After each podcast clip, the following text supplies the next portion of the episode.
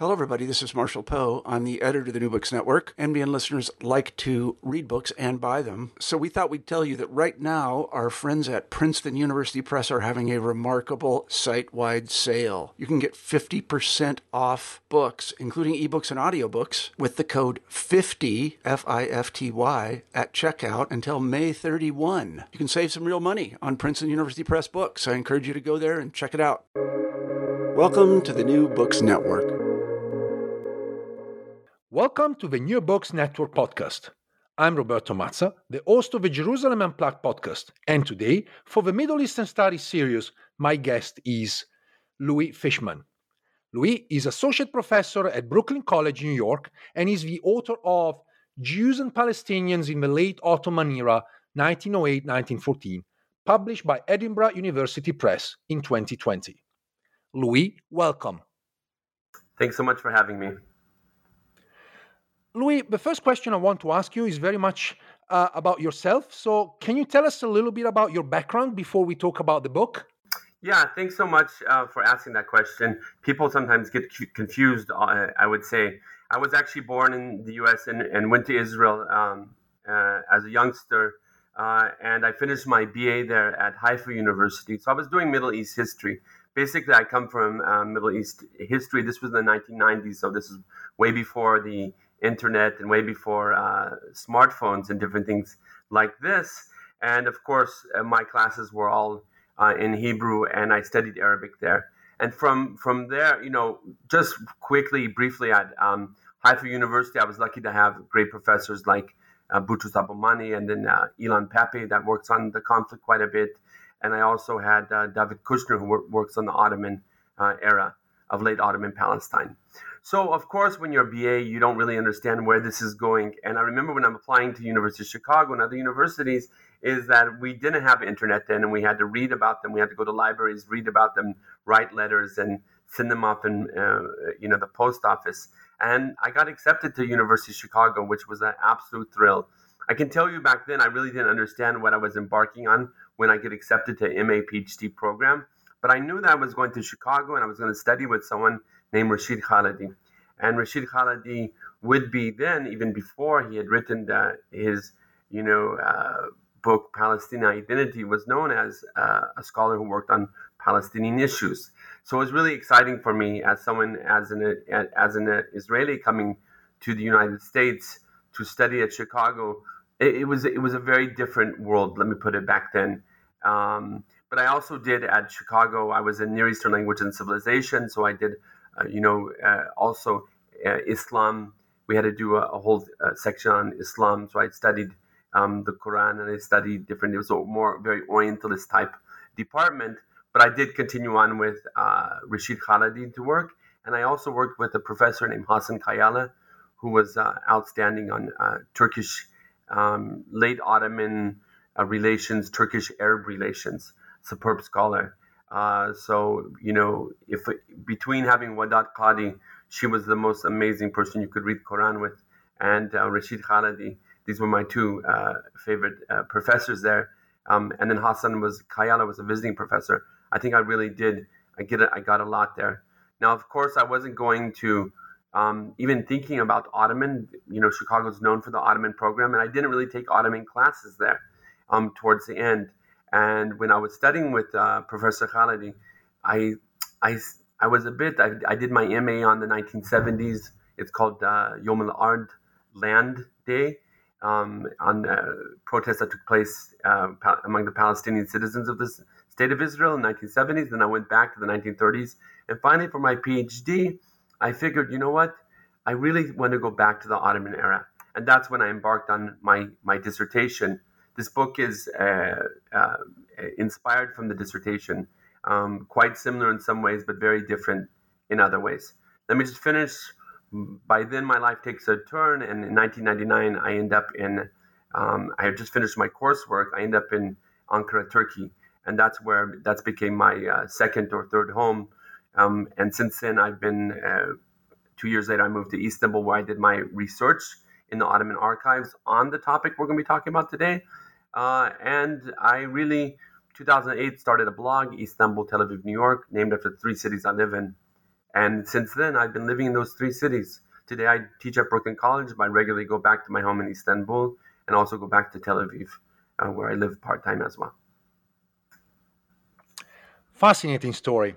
Now, this book is the story of how, following the 1908 uh, Young Turks Revolution in Istanbul, Palestinians and Jews negotiated their political communities in Palestine. Later on, you will also talk about how they negotiated the same uh, in Istanbul. Can you set for us the context of this story? You know, that's that's a great question because I think when we write our dissertations, I think we're still everything's very much theoretical. And I was lucky to put my dissertation aside and, and dabble in journalism for quite a few years and come back to my come back to my work when I was writing my book. And I think the context is what I got um, when I came back to that book, and that was understanding that a Ottoman Jerusalem was an integral part of the empire, and Jews and Palestinians never foresaw that the empire is just going to disappear or is going to break up, um, and uh, and they didn't really foresee uh, that the British would eventually uh, colonize Palestine. Now, having said that, of course, that was one of the greatest fears of the Palestinians, besides Zionism, was that fear of British colonialism. So I'm not saying that there was no sense that it could happen, but no one foresaw that was going to happen so quickly in the way it did. So I think if we go back to the pre-World War One era, and we look at these communities, of course, the Jewish community, the absolute minority, very small community, which I call made up. It's made up of a hodgepodge of communities, whether they're Jews from originally from Europe or Ashkenazim or Sephardim, Jews speaking Ladino, um, coming originally from Spain, from and uh, living within the integral to the Ottoman Empire, and of course Arabic and Persian speaking Jews in Jerusalem, among other groups. So we, when we talk about the Jewish community or what we call the Jewish Yishuv, that really is a, a very multi. Uh, what do you say that that if we go back to the Yishuv, we see that it is a is a, a very mixed community, um, very diverse community. But by 1908, that community starts uniting under under by adopting the Hebrew language as their main language of communication with each other within that within that context. Can you also tell us a little bit more about uh, sort of the historical context? Uh, perhaps some of the listeners might not be super familiar with, uh, you know, the events of 1908 and how was the revolution uh, received in Palestine? Yeah, you know that that that first of all, I think even if we look back before the revolution, Palestine, you know, we have this idea that, you know, in my book, I I I, I argue against the idea that there's you know, Palestine was sort of this quiet, peaceful place be, before uh, the rise of Zionism. We see that in the 17th, 18th, 19th century, always there's uh, some contest over the land by different groups. And the Ottomans really had very loose control of the provinces at that time. There wasn't always direct control. But by the mid 19th century, as the Ottomans are reforming their own state, which are called the Tanzimat, the Tanzimat era. Um, they're also bringing the, the provinces closer by implementing a, a strict sense of centralization. So, through that centralization, really by the first uh, uh, parliament uh, under Abdul Hamid II in the 1870s, mid 1870s, um, you see um, that Jerusalem has a representative, Yusuf Dia El Khalidi. So we have a sense already that Palestinians or Arabs are becoming much more connected to the center. Now, by 1908, during this, the first constitutional period is known that it almost didn't exist. Right when it starts, they have a parliament, they have a constitution that is suspended. And the 1908 Young Turk Revolution is saying across the board, the majority of Ottoman citizens be them Armenian, be them Muslim, be them Jewish, from the different groups within the Ottoman Empire, Greek, the far majority of people are saying, We want change. We want you to, to Sultan Abdul Hamid II, we're demanding that you reopen the parliament and that you uh, reinstate the constitution. So the post 19 July 1908 constitution is a radical period in Ottoman history where suddenly you have this boom in the press, for example. Just in Palestine alone, you're going to have around 10 newspapers um, that start up. We have th- we have smaller ones that are the main newspapers, but we we have three Arabic newspapers, three Hebrew newspapers within two or three years of the Young Turk Revolution. So, Young Turk Revolution was a moment where everyone supported this idea of equality, of justice. And in this idea, Ottomanism transformed for to a new sense of a civic identity. Civic in the sense that it doesn't matter if you are a Turkish Muslim or Arab Muslim, or if you're a Jewish person in Izmir speaking Ladino, or if you're a Bulgarian speaking a Bulgarian, Greek, so on and so forth. That everyone is going to be able to adopt this idea of equality. Now, we know the outcome of this um, would be the massacre uh, uh, of Armenians uh, in 1915, the Armenian genocide. We also know that uh, they lose the Balkans and there's massacres of Muslims with hundreds of thousands of Muslims coming in to the Ottoman Empire. And there's a shaking up of that empire in, in the in the World War One era, or even a year or two years before this. But that little window of time, that 1908 to 1914, is a moment that gave all these different groups, whether the majority groups or the minority groups, some sense of hope.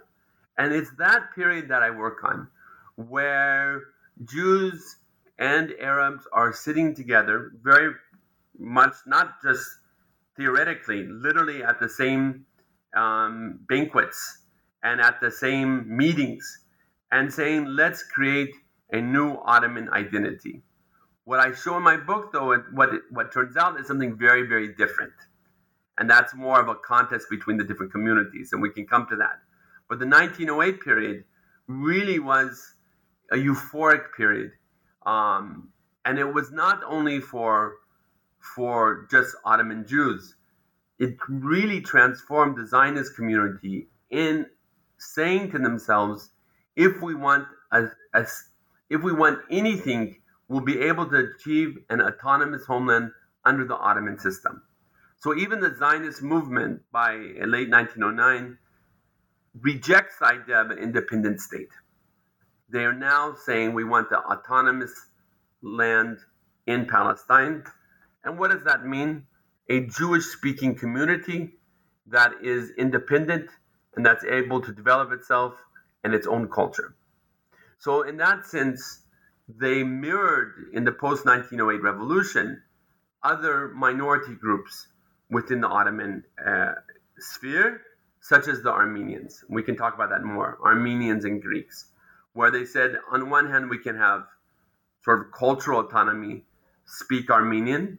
On the other hand, we're going to be proud Ottoman citizens represented in the parliament. So this is this is the idea of the, the 1908 uh, revolution. Now, of course, by March 1909, it, it, goes sour. There's a counter revolution, and it gets politics gets more and more to become and expressed also through violence. And I think that's we see uh, uh, the uh, massacre of the Armenians in 1909 also, which is a new um, uh, book by by uh, Bedros Der Matossian about about this event also, and he also writes about the Young Turk period as well. So yeah, so it's a very exciting period. Um, I'll just end by saying that that my book comes after two or three books that have been looking at Ottoman Palestine, whether it's Michelle uh, uh, Campos's book, Ottoman Brothers, and Abigail Jacobson's books uh, on on this era. So what we see is that that historians started to see things that were basically unknown up until up until a few years ago, about a decade, decade and a half ago. I also believe that it's important to uh, stress what you said earlier in methodological terms the fact that we cannot read the history backwards. And so we have to remember that both Palestinians, Jews, and Zionists could not foresee the end of the Ottoman Empire, and therefore their work was still within the same Ottoman context. And so I was wondering if you can briefly give us a sense of uh, your methodological approach and the sources used uh, in your work. Yeah, I had I wrote that part about um, not reading history backward. Um, I think after post, it wasn't in my dissertation. That was part of my book. And once I started understanding that Zionist history and a oddly enough Palestinian history itself has been written within that framework very much of Zionist history. So I always said that if we look at if we look at the Palestinians, we've best basically read the majority through the lens of the minority meaning Palestinians have only become important when they're connected to the conflict. And if they're not connected to the conflict, we really don't know too much about them or, or what they're doing. This is very different than, let's say, Arabs in Syria or Egypt or different places. So if we start at 1948 and read history backwards, it's this is how the Zionist narrative and later the Israeli narrative was created. The Israeli narrative is created saying, okay, we have a state in 1948. Now, how do we how did we get here? Well, we got here. There was World War II, and then we, of course, the Holocaust plays a huge part in this. But there was already a Jewish yishuv, and there was always a there was already a conflict before the Holocaust, of course. Um, and then they go they go back, and then they go back. The British mandate, the Balfour Declaration, the second Aliyah, and the first Aliyah, the waves of immigration. So it's a very smooth line. So I wanted to break that that smoothness up and say it's really too smooth. So in terms of methodology, is I spent a lot of time, and it's something I'm continuing to do on a weekly basis now after my book is out. Is I sit and I read the newspapers for hours on end, days on end, weeks on end. And remember, we didn't have search engines back then. In Filastin, we still don't have a search engine. But for the Hebrew newspapers, I was doing microfilm or microfiche. I don't remember what it's called nowadays, right? The idea that we would sit there and roll and look at these bad prints for hours on end. But by doing that, I really was able to capture that most of the history that is written about, even Israeli history, is not covered. What we're reading in the newspapers is not covered in the official Israeli history. And what we're reading about Palestinians is not covered at all in the Palestinian history almost. Um, and like I said, the Palestinian history, to a great extent, was written in reaction to that Zionist history. So, a, just an example, I've been reading the last three or four months of Palestine, 1911. I'm seeing very many different aspects I found in my book. What interests them is the fear of colonialism. Meaning in 1911, Zionism was there, but that British colonial fear was very, very uh, apparent during this period. They have Egypt right next to them under British occupation. India's there. And I find in my book that Palestine and Iraq are very comparable during this period in some of their fears, some of their uh, their uh, what would you call it disputes with the Ottoman authorities as well and that's something I would like to develop in in, in the future. Now, so when you go back in this and you start reading the newspapers, you start finding, and it doesn't have to be in the Arabic or the Hebrew or the Ottoman press. The Ottoman press now has a search engine, so I'm able to go over and find different things that we never knew existed. And then you start seeing, wait a minute, the debates then don't really match the historical debates. Now, I have to say that in, at times it's frustrating. It's frustrating because you you you basically coming and saying, well, all this work is great of, of different friends and different uh, you know older uh, uh, professors, but yes, all of their work is. I'm not saying that this work is going to undermine anyone's work so much that their work is no longer relevant but a lot of it we're going to see that the way we understand palestine i think is going to transform greatly in the next 20 years the more scholars we bring in and the more people that read they read these newspapers and they read the ottoman documents of course the other way i got this was going into the ottoman archives Now, when I went to Ottoman archives, I was convinced I would find tons on Zionism. And I found surprisingly little on Zionism.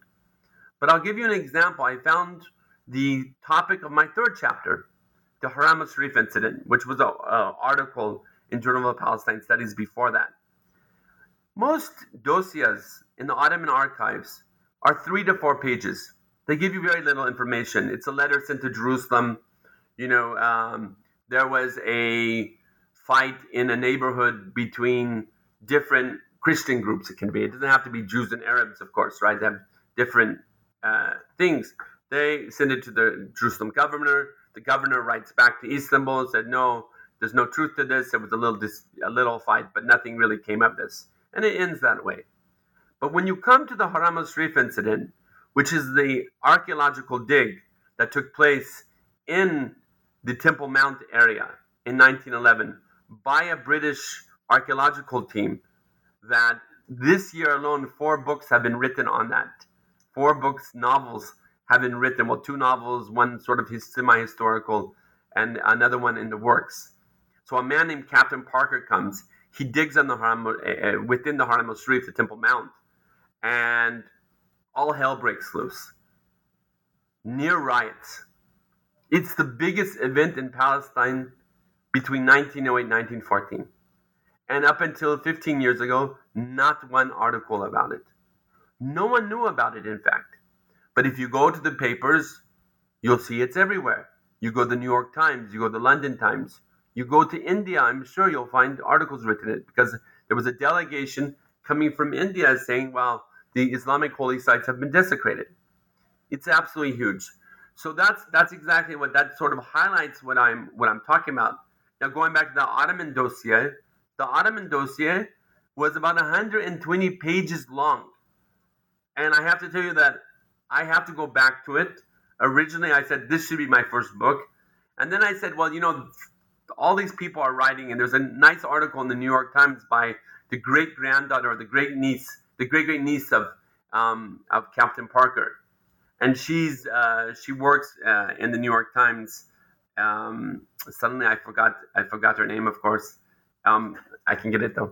Um, she she uh, wrote about her own. Uh, let me stop it there. I got I got like that. They'll take this out. Okay. So, anyways, so um, there's four four books about it, and I said to myself, wait a minute. You know what? There still might be room for another small book about this, and all the Ottoman debates about this going on in, in, in, in this one dossier. So there's still a lot that people don't even know about this. I'll end by saying that every archaeologist in Jerusalem knows about the Parker tunnels. To them, this is no mystery. There was a person that came and dug under the Temple Mount for three years looking for treasure. He didn't find it. He made he created these important, cleared out these old ancient tunnels. Okay? So, what I'm saying is that as historians, we were so fixated on the conflict that we missed other things that what I call make Palestinians Palestinians, that give them a whole life outside of that conflict. Remember, they are the majority, and the Jews are the minority, about 15%. Jews were at the most around 100,000, Palestinians in were around 700,000. Some scholars put it at 10%, 12% all the work I'm seeing is about it's about 15%, um, right at 1914, right at the war. So this is something that uh, shows us that there's still a lot of things to uncover um, in terms of the political and social history of the period. I want to thank you because you anticipated uh, a question I had about uh, this particular chapter. Given that archaeology is a very controversial topic, particularly in, in the current uh, era, uh, where archaeology is being politicized and weaponized in a sense, and is a very cogent and important uh, uh, element in order to understand, as I said, the contemporary issues. But let me go back to your chapter two, where essentially you start discussing very much the question of a Palestinian collective identity. And one of the fascinating parts of this uh, chapter is that you're looking at the role of peasantry. Again, another uh, sort of a community that often has been neglected and forgotten by historians, certainly pre 2000. So, how did a collective Palestinian identity emerge, and what was the role of peasants? Thanks for that uh, very uh, very good question. I mean, what is interesting is that a we see peasants have agency. Um, they through their muhtars, the village leaders, and through other independent factors, are writing directly to the Ottomans, complaining that Zionist Jews are coming and buying their land and throwing them off this land. And this is around 1910, 1911. So, A, the peasants were very well aware that their future was endangered by this new Jewish immigration. Now, for most Palestinians in the urban arena, they couldn't foresee that this was any danger whatsoever. They, uh, at times, looked positive upon the Jewish community and the immigrants.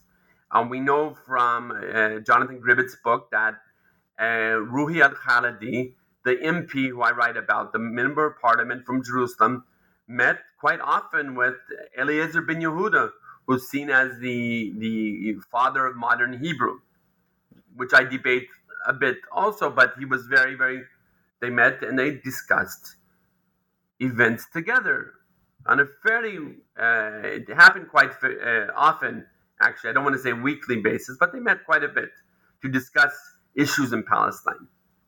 So the uh, urban arena by 1912 13 start to see that the peasants are very, very upset and they almost feel that they're being sold out by their own uh, notables.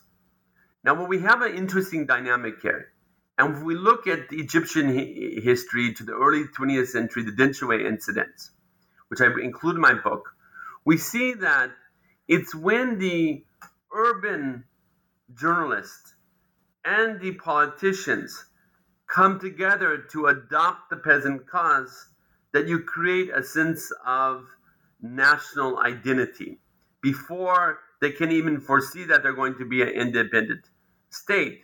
So, what we call, I would call local patriotism. And this local patriotism in Palestine emerges around this period where you have, on one hand, the traditional notables in Jerusalem. They're the eh, El Husseini family, um, the Nashashibi family, the Khalidi family. They're on one hand. And we have this division of labor from among them, how they how they interact with the Ottomans. Ottomans have the politics of the notables, where they delegate work to each family and they try not to um, set off an imbalance between the power between the different families. And that's going to affect Palestinian uh, nationalism or the, the inability to unite at times all the way up through the 1950s, you could argue. And on the other hand, uh, you have the journalists who are mostly Christian during this period. You have, for example, Isa al Isa of the uh, newspaper Filastin, which means Palestine. So, what we see is that we have a coming together of the different groups where the work to delegate the newspapers is actually by Christian editors. Now, these Christian editors, what makes these papers Palestinian papers and not just Christian papers or Arab Christian papers, is they start, especially in Filastin, but of course in Haifa and uh, El Carmel, um, they start adopting the cause of the peasant on one hand. They start reiterating these ideas of Palestinianists or what I call Palestinianism during this period um, by reminding their readers that this is happening within the land of Filastin. Um, and they are a pressure point to some extent on the notables in Jerusalem to act. So by 1914, you really have, for the first time, a conscious Palestinian identity, you could argue. And that is this idea of a local patriotism, of them joining together to protect the homeland, or what I argue in the book, to claim, to make claim over the homeland. Now remember, they are they see the Jewish community and the, the growing Jewish community and the growing autonomy of the Jewish community as a threat. But without the peasants, okay, without the peasants, um, the picture would be completely different. We can't say that in history without. But they are a key part to this. I think there's a lot more work to be done on this also. Now we see interesting uh, exchanges during this period and uh, also in Bisan. So we have El Nasri, which is Nazareth in the north, and you have Bisan um, uh, near the Jordan River. And this is where you have fears that the Ottomans are going to sell huge tracts of lands to the Zionists during this period, the former lands of Abdulhamid II. So these are these are flashpoints of conflict. Less Bisan, more Nazareth, right? This area of Afula. These are flashpoints of conflict. Now we always from the very beginning of Jewish colonization, we have conflicts. But these conflicts should not be placed within that national framework. These conflicts, uh, you had uh, Jewish farmers in Anatolia at the same time. This is when later on we can talk about my new work, what I'm doing. But uh, the idea of the what we call the first immigration, the first aliyah, uh, was these farming communities that were really should be seen as um, a sense of pride among many of the urban folk. Um, uh, a bit of anomaly, you know, uh, a bit strange in the sense that who are these people going out to farm? But but this was the moment that we have for the Jewish community a really a, a big transformation in itself to uh, becoming independent also. Um, so for the first 20 years, 20 years, or so, most of Palestinians don't see this the, the colonies as some kind of uh, of threat. Um, but by uh, 1908, it's actually the urban, the strengthening of the urban community that, that poses a threat. By 1912, we see that they're they're becoming more and more independent, more autonomous. And this has been written out of the history. The history has been written of conflict going back to the 1880s, 1890s and mostly looking at the rural areas of settler colonialism and, and so forth and so on. But I would argue that it's actually the urban local Jewish communities and the divisions. And I'll end here. It's very important that while you had some kind of communal relations between Jews and Arabs within the urban arena, definitely you had. You you could see the, each other at, at weddings. You could be uh, Jews and Arabs working together often.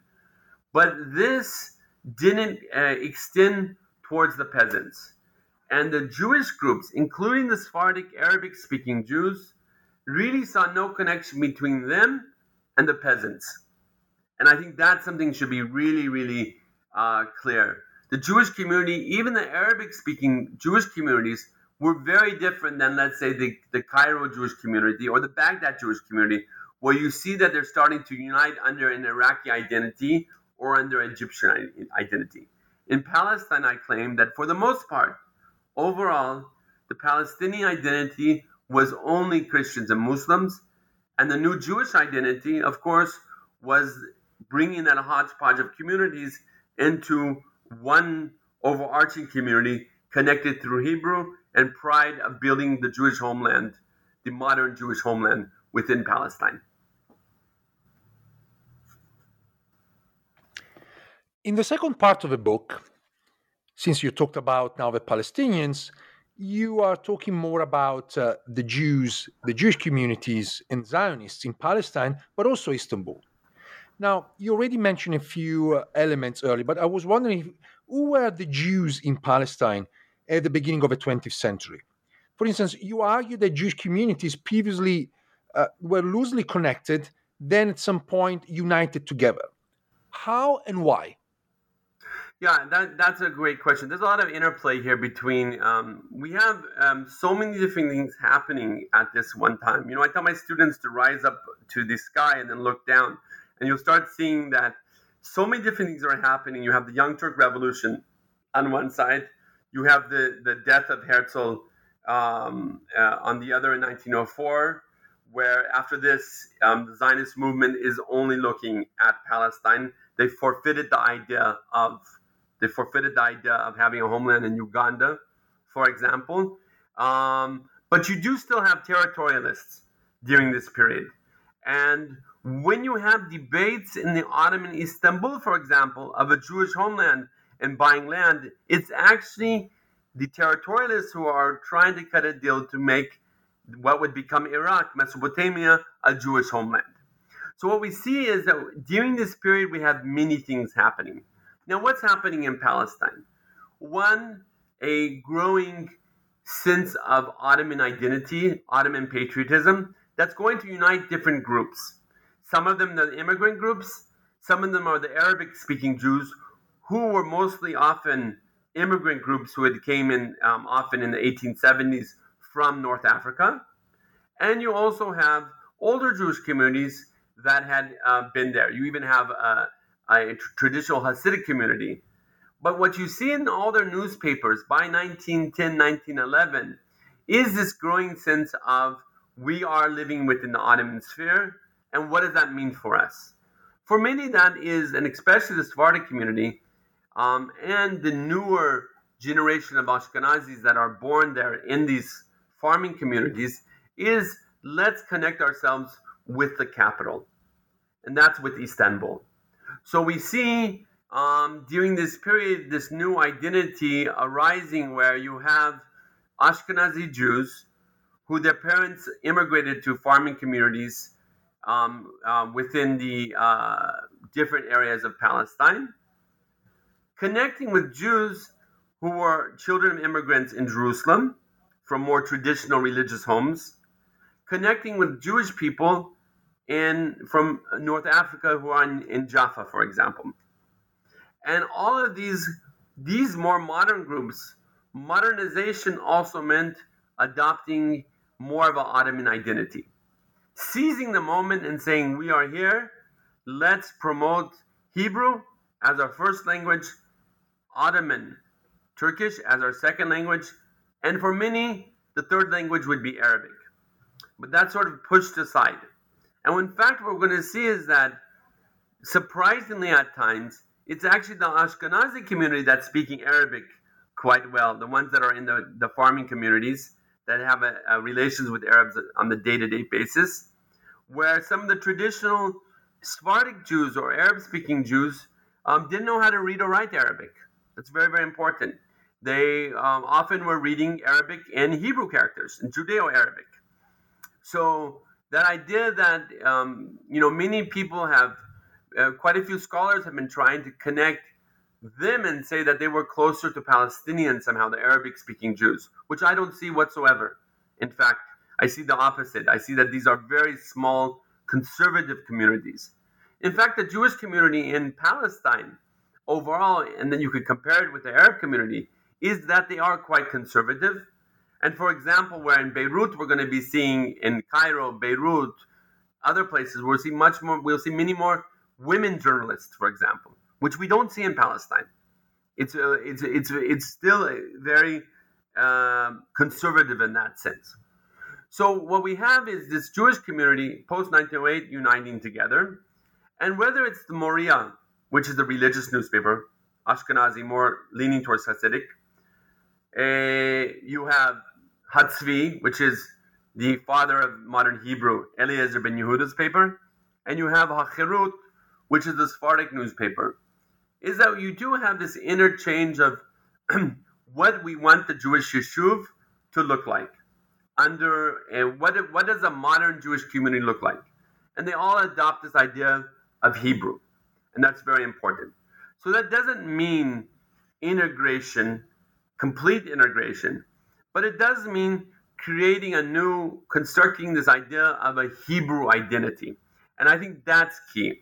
Let me end by saying this also is the, the post 1908 Young Turk Revolution also brings politicians, Ottoman Jewish politicians, politicians who are in the parliament who support Zionism not as a separate ideology or separate state, but as sort of Jewish pride.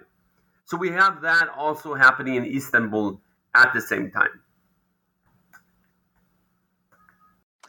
And I, and I want to ask you something about uh, sort of this this connection that you make with uh, with Istanbul. So, how would you define the relationship between the Ottomans and the Zionists in this period of time? And I think it's important also that to highlight the fact that you, you are extending the border of uh, Palestinian uh, and Zionist and Jewish history in a sense that you're connecting the dots of these communities with the center of the empire. Yeah, you know, without understanding the dynamics and the the the tensions between the Young Turks and their opposition, the Committee of Union Progress, who were the, the uh, in power, and their opposition, the Liberal Entente and different groups, it's very hard to understand what's happening in Palestine because oddly enough, the representatives of Palestine in the in the parliament are I mentioned before Ruhi al Khalidi and Said al Husseini and, and two other people from one from Akka and Jaffa.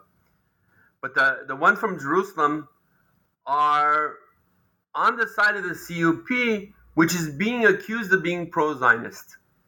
Now, the CUP, the Committee of Union and Progress, has people like um, uh, the MP Carasso uh, from Saloniki, Sal- Salonika, and they have someone named uh, Nisi Mazliach from Izmir. And he's a die-hard pro CUP, pro Jewish community. I mean, the same time this is happening, the Jewish community in Istanbul and Izmir, and the more traditional, and Salonika, are saying, let's be proud citizens, let's speak Turkish. Because most of the communities are still speaking Ladino. But at the same time, we're staunchly against the state, but Zionism can be understood as a cultural movement similar to those of Armenians who want to speak uh, Armenian Greeks. So they come up with this. They come up with this uh, formula where, for them, Zionism means that they're going to teach kids modern Hebrew in uh, kindergarten. Okay, and that's it. And they're going to support the Jewish community in Palestine.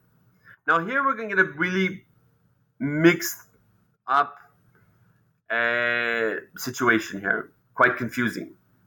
Because as they support the Jewish community in Palestine, some of them are staunch anti Zionist. One of them has been over and over in literature. You have two people, one in Palestine, Albert Antebi, who has been seen as someone who was a uh, Ottoman protege, the, the, the model Ottoman with the tarbush. He spoke Turkish, he spoke Arabic. He's originally from Damascus. He's not from Palestine. That's very, very important um, because you know he goes to uh, he goes to France and then he gets educated and then he comes to Palestine as uh, the head of the Alliance School. Uh, he also uh, spoke Hebrew quite well, but the Jews in Damascus are speaking less Hebrew than the local Jews. Okay, um, in Palestine, that's very very that's also important. So we have someone that has been seen over and over again as an anti-Zionist, and in their books they write him sort of as he was in opposition of, of the of, of uh, the Jewish Yishuv. No, the opposite holds true. He was anti-Zionist, meaning he was anti-pro-Jewish state. He definitely was for strengthening the independent Jewish community in Palestine. He definitely was for um, strengthening Hebrew language and the Hebrew institutions in the in the uh, in the city itself. So then, on the other hand, you have the chief rabbi Chaim Nachum, who is anti-Zionist. But it was through the connections of the Jewish Yishuv, the Sephardic Jewish Yishuv, through their connections with Chaim Nachum, okay, that they're able to close Filastin, the newspaper, two or three times for being um, discriminatory against Jewish people. Okay, saying that Zionism, anti-Zionism, is anti-Semitism when it's done by Palestinians. This this debate already comes up then, right? Anti-Zionism equals anti-Semitism already comes up during the Ottoman period. So what we have here is yes, they're anti-Zionist, and uh, many histories look at them as sort of being, you know, these enlightened Jews that didn't choose the Zionist way. And if only everyone chose their way, things would have been much different. No, they were pro Jewish Yishuv, they were pro Jewish community, they were pro speaking Hebrew, they took pride over this in this community, and connecting this to Chaim Nachum, Chaim Nachum was close to many people in the CUP. And the fact that the Jews were so close, so popular among some of the, you have two or three very big MPs, that you really have the beginnings, what I talk about modern anti Semitism within Istanbul. And the anti Zionist movement is going to start connecting the anti Semitic movement. Now, let me tell you, this gets confusing that the two MPs in Jerusalem are on the pro government side. That, that puts them on the Jewish side. The Palestinians are placed on the Jewish side, and they're saying there's no conspiracy here. We don't hate Jews. In fact, we like Jews. In fact, we study with Jews, and some of them study at Alliance Israelite, the school, some of the, the, the Arab MPs. So they're, they're, they're, they have a, the Palestinians are going to have an extra weight on them, defending their right to Palestine and saying we're not anti-Jewish, we're not anti-Semitic, and being part of the government.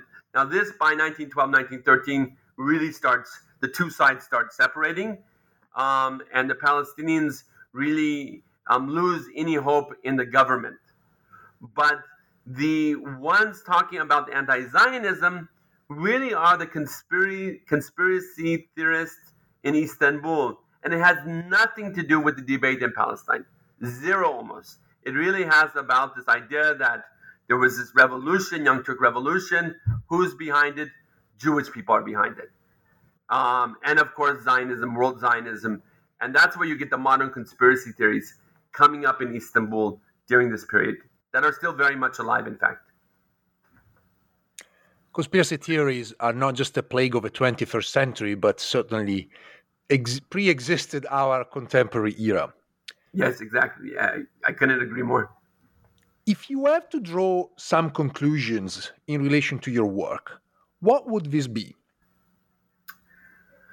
The conclusion is something I've, I've, I've already uh, talked about here is that really we need to rethink how we do history and we need to revise history we have you know in the middle in middle east history we have a bit of a problem we have the problem oh that person she's done that already i can't do it or i've done that no one else can do it and there's a lot of territorialness within the field and I say to people, there's a thousand books on Napoleon.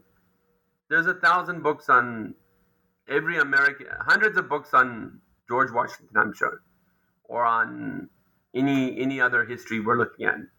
The Dreyfus affair, think about this. But when we come to Middle East history, we have this idea, oh, they've already done it, let's move on.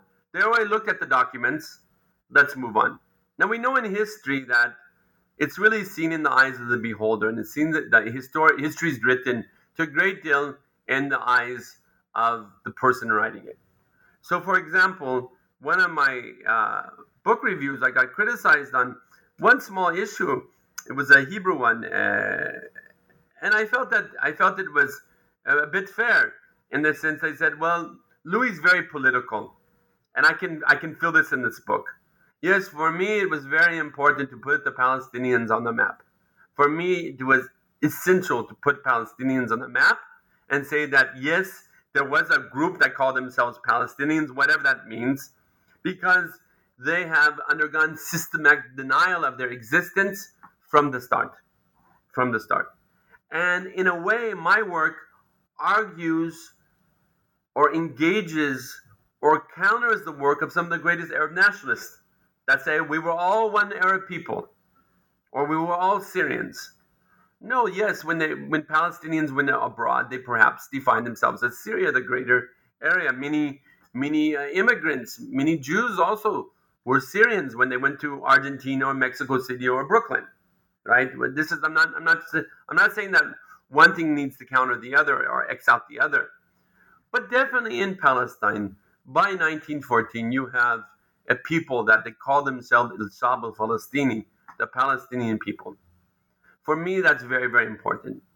Number two, something important to stamp, I think that I think the conclusion that I came is that we have adopted wholeheartedly a Zionist narrative that was written in, and this is something I want to develop, that was written by David Ben Gurion and his friends in the 1930s the hegemonic, hegemonic labor movement in Israel, and then it's Palestine mandate. But later on, they, they after the post state, remember they are writing the history books. They are writing, and we talk about history of victors. We're talking about political victory over the others. So we have wholeheartedly we've adopted this idea of settler colonialism. Now, I think settler colonialism is a strong argument for the 20s and 30s in the post-British era, but in the pre-World War One era, I think we've misunderstood a lot of things because of the history of the of the labor Zionists is actually a settler colonial narrative. It actually really is that you know everyone's looking at at the at the farming communities, right, and the colonies, and they're not looking at what's happening in the urban arena. They're not looking about this idea of mobility, and I think that's another thing that we're going to have to look at. When I completed after this uh, article on the Arab Jews, I really saw that there's this mobility that I completely missed in my work, and that mobility is Jews going back and forth from Cairo to Jaffa or Jerusalem and the connections they have, whether it's uh, getting uh, rabbinate positions, whether it's trade, whether it's whether it's uh, in-laws visiting in-laws families, okay, and that Istanbul connection. So the issue of mobility, I come to the conclusion that perhaps I didn't focus enough on mobility also among Palestinians. Um, and uh, Mustafa Minawi has a, a, very interesting book coming out on uh, next year on the Arabs that were in Istanbul, suddenly when they're cut off from the empire, what do they do? They're Ottomans. And where do they go? And I'm, I'm really looking forward to that book. So that's some of the conclusions I reached is that, yeah, we, we, we really need to rethink both the Arab nationalist narrative and the Zionist narrative.